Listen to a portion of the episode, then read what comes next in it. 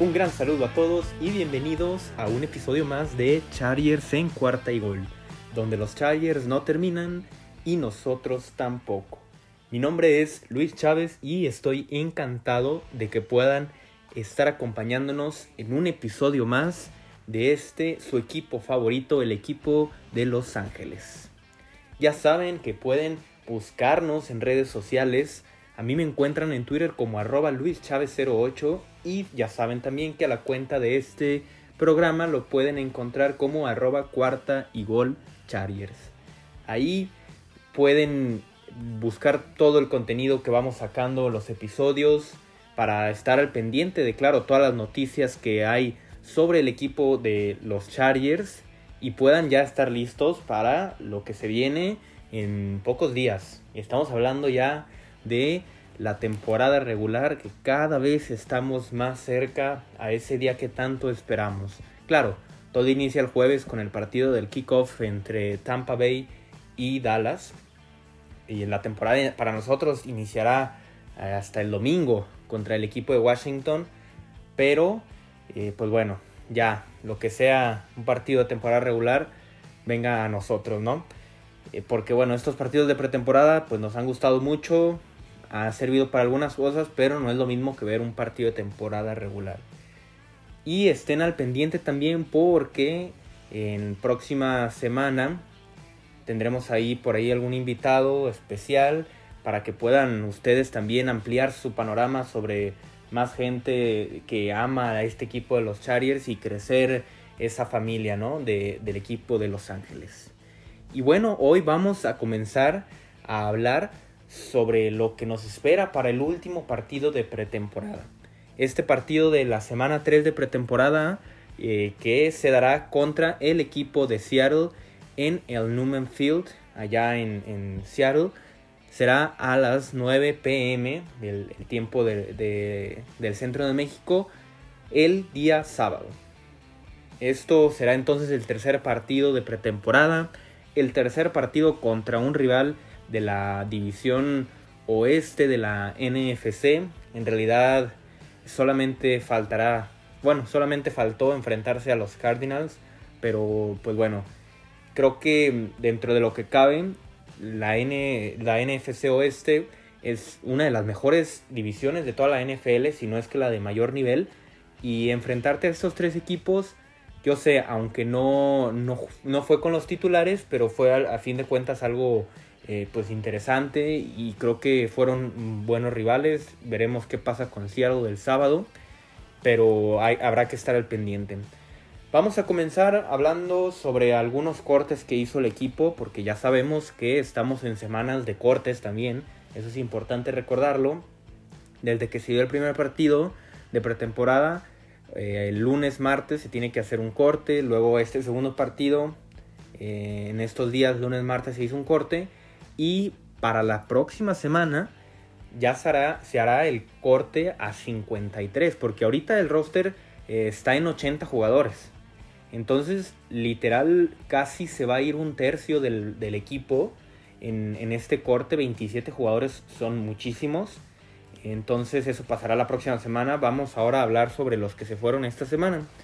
Y comenzamos eh, con el long snapper Ryan Langland Después tenemos a, en la línea ofensiva se fue Kyle Spalding. También, bueno, jugadores de, la defensiva. El linebacker Damon Lloyd y el, jugador de la línea defensiva Chris Okoye. Y en cuanto a dos jugadores que, pues bueno, juegan en la ofensiva, el Tyrant Matt Saber y el receptor Austin Broyle. Este último tal vez sorprende un poco más porque se esperaba que fuera de los que compitieran, ¿no? Por ese último lugar de receptor, sin contar, bueno, a, los, a los cinco que ya conocemos. Em, obviamente Keenan Allen, Mike Williams, eh, Josh Palmer, Jalen Guyton y Tyron Johnson. Pero que pudiera pelear, ¿no? Ahí con eh, KJ Hill, Joe Reed también. Y pues bueno, eh, Austin Proel era ese en cuestión, pero ahora eh, con las actuaciones de Michael Bandy, que ustedes tal vez van a decir, bueno, Michael Bandy me suena, sí, la semana pasada el equipo lo cortó, pero lo, volvieron a firmar. Entonces, en el partido contra San Francisco tuvo ahí dos, tres jugadas, también algún regreso de patada. Y el equipo, pues bueno, se decidió por, por dejar a Michael Bandy para, para darle una semana más de vida en este roster. Y al que cortaron entonces fue a Austin Proeb. Y bueno, un jugador que ya se activó por fin de la lista de COVID fue Nasir Adderley, este safety que bueno, sabemos eh, tendrá muchísima actividad en el equipo titular junto a Derwin James y a Logie Gilman. Vamos ahora a hablar un poco también de las lesiones que se han dado en, esto, en esta última semana eh, de training camp, ya para, para cerrar esta etapa que también pues es bastante interesante. Y bueno, por lo menos hasta el día de eh, ayer miércoles, no practicaron eh, para comenzar. En cuanto a la ofensiva, tenemos al fullback Gabe Neighbors, también a el running back Justin Jackson, que todavía sigue recuperándose de, de su lesión que tuvo en el primer juego de pretemporada, y a los receptores KJ Hill, Jalen Guyton, eh, también Mike Williams y Joe Reed. Que de hecho Mike Williams ya por fin este, tuvo ahí unos drills individuales. Que esto, pues bueno, nos dice que va a estar listo para la semana 1. Así que no, no hay que prender las alarmas.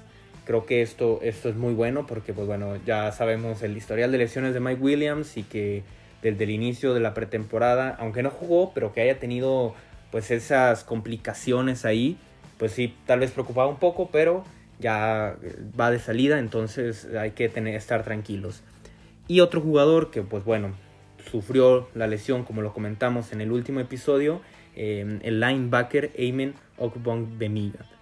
Este jugador todavía pues no, no se ha recuperado. Veremos cuál será su futuro, si puede sobre todo pasar el roster de 53. Ahí lo tuvimos en nuestra predicción temprana de los jugadores que, que podían hacer este corte. Veremos qué tanto le afecta esta lesión, porque lo que había mostrado fue bastante bueno. ¿eh? Así que ya, ya, veremos qué es lo que decide eh, la, la el gerente general Tom Telesco. Muy bien, vamos ahora entonces a hablar ahora sí de lo que nos espera un poco este tercer partido de pretemporada, que creo que bueno, va a ser muy importante sobre todo para ya determinar pues lo que va a ser todas estas batallas de posición que, que comentamos desde, el primera, desde la primera semana de pretemporada.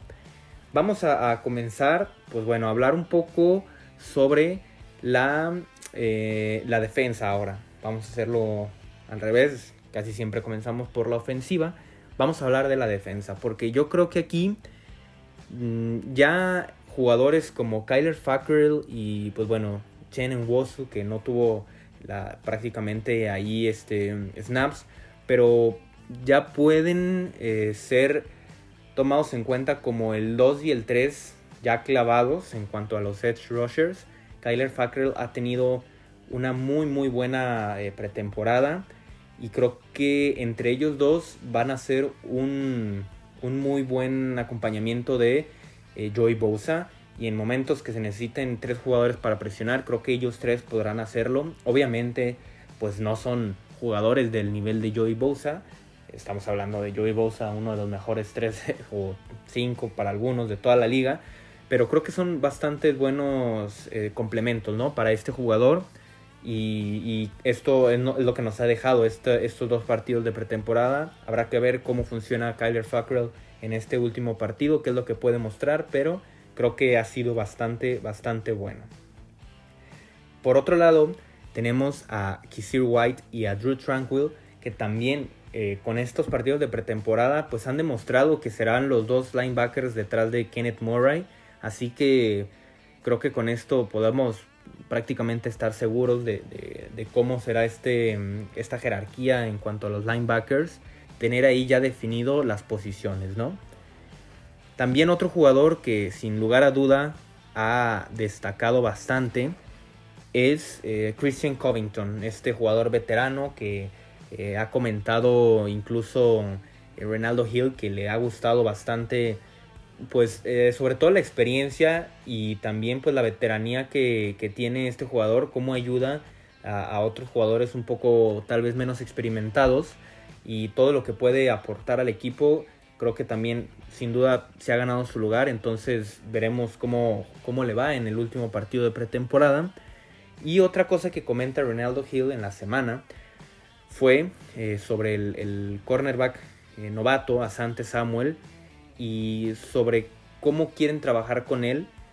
Esto, pues bueno, veremos, esto lo veremos más bien en toda la temporada, no solamente en este partido de pretemporada, eh, pero sobre su, su, flexibilidad para poder jugar como cornerback por dentro y por fuera.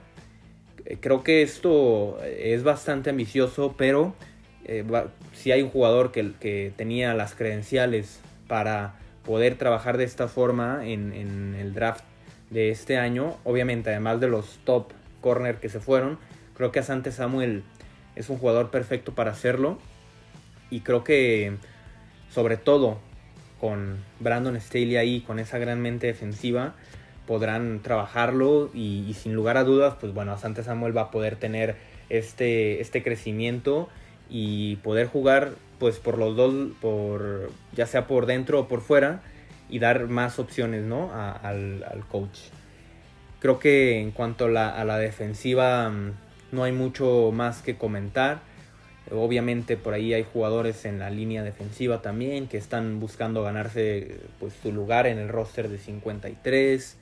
Por ahí también podemos encontrar a, alguno que otro corner, pero creo que pues cada vez se define más cuáles serán estos jugadores titulares y sus respectivas bancas.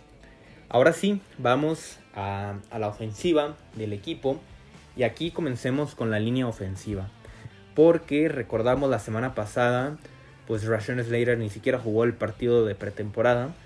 Pero eh, bueno, esto fue por, por, algunas molestias físicas que tuvo. Ya después este, Brandon Staley comentó que no es nada que preocuparse, que simplemente lo guardaron por, eh, pues para que pudiera recuperarse del todo bien, que no era, no era nada, nada grave, entonces no, no era de qué preocuparse. Y de hecho en estos, eh, en estos últimos días del training camp ya los drills, eh, bueno, por decirlo, las jugadas que se están jugando 11 contra 11 en los training camps, ya la mayoría de ellos los están jugando la línea ofensiva completa. O sea, hablamos de tackle izquierdo, eh, Slater, después por la derecha tenemos a Brian Bulaga, los dos guardias, Odey Abushi y Matt Failer y el centro Corey Linsley. Ojalá que esto sea suficiente para que el equipo pueda comenzar pues a, entenderse, bueno, sobre todo esta línea ofensiva y también obviamente Justin Herbert con ellos cinco, pero ojalá sea suficiente, sobre todo para empezar de buena forma, porque se empieza contra una defensiva bastante complicada como la es, como lo es, perdón, la del Washington Football Team.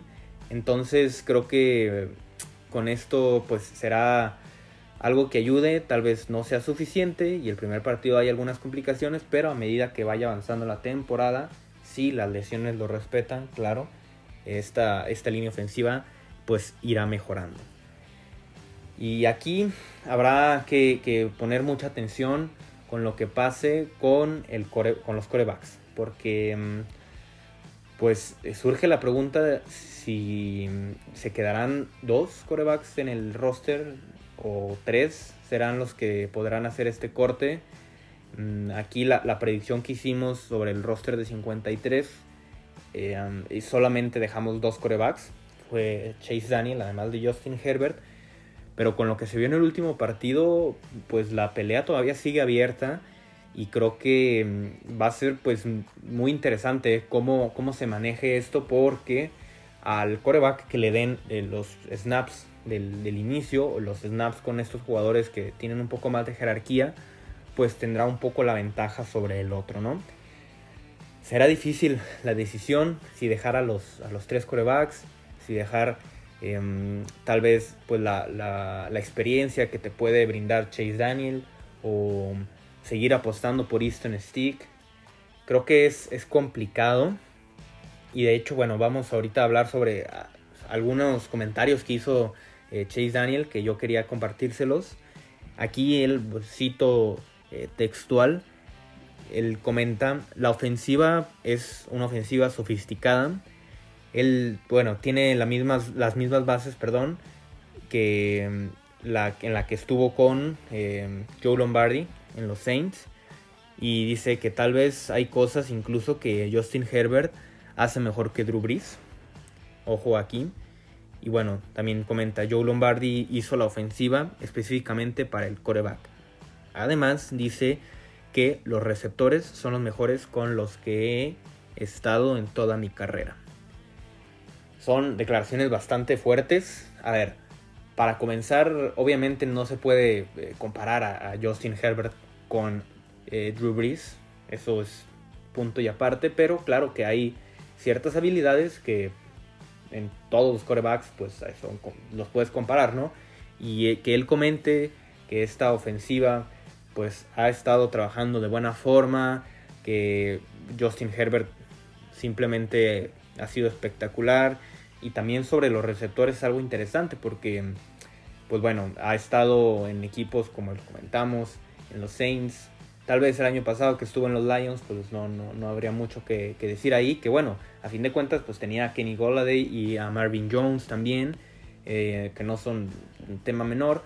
Pero aquí creo que con Keenan Allen, Mike Williams y también Josh Palmer, que pues a mí me está gustando muchísimo, creo que, creo que es bastante válido. Y hablando sobre el, bueno, cómo ha funcionado la ofensiva, creo que también es algo que, nos debe llamar la atención y que nos puede hacer confiar en el camino que se ha tomado. Creo que esto es muy bueno y, habrá que confiar en lo, en lo, que está diciendo Chase Daniel, ¿no? Ojalá sea 100% verdad. Por otra parte, veremos también qué pasa con los running backs. Creo que la lesión de Justin Jackson no afectará en la decisión final si mantenerlo en el roster. Y creo que, pues bueno, se quedará Larry Roundtree y Joshua Kelly, independientemente de lo que muestren el, sábado. Y aquí también pues seguir viendo lo que puedan ofrecer los wide receivers, como ya comentaba anteriormente en este episodio, pues quién se va a quedar con, con este último lugar, ¿no? Porque pues sí, tenemos la jerarquía ahí muy clara, que Keenan Allen y Mike Williams son los uno y dos clavados. Creo que George Palmer ha ganado terreno por sobre Jalen Guyton y Tyron Johnson como el número 3. Eh, eh, y estos otros dos receptores quedan como el 4 y el 5. Habrá que ver si el equipo decide quedarse con 6 o 7 receptores y quiénes serán estos. Si será eh, Joe Reed, KJ Hill. También estaba, como ya lo comentábamos, Michael Bandy. Habrá que, habrá que ver qué pasa en este último partido. Si hay algo que, pueda convencer a a Brandon Staley.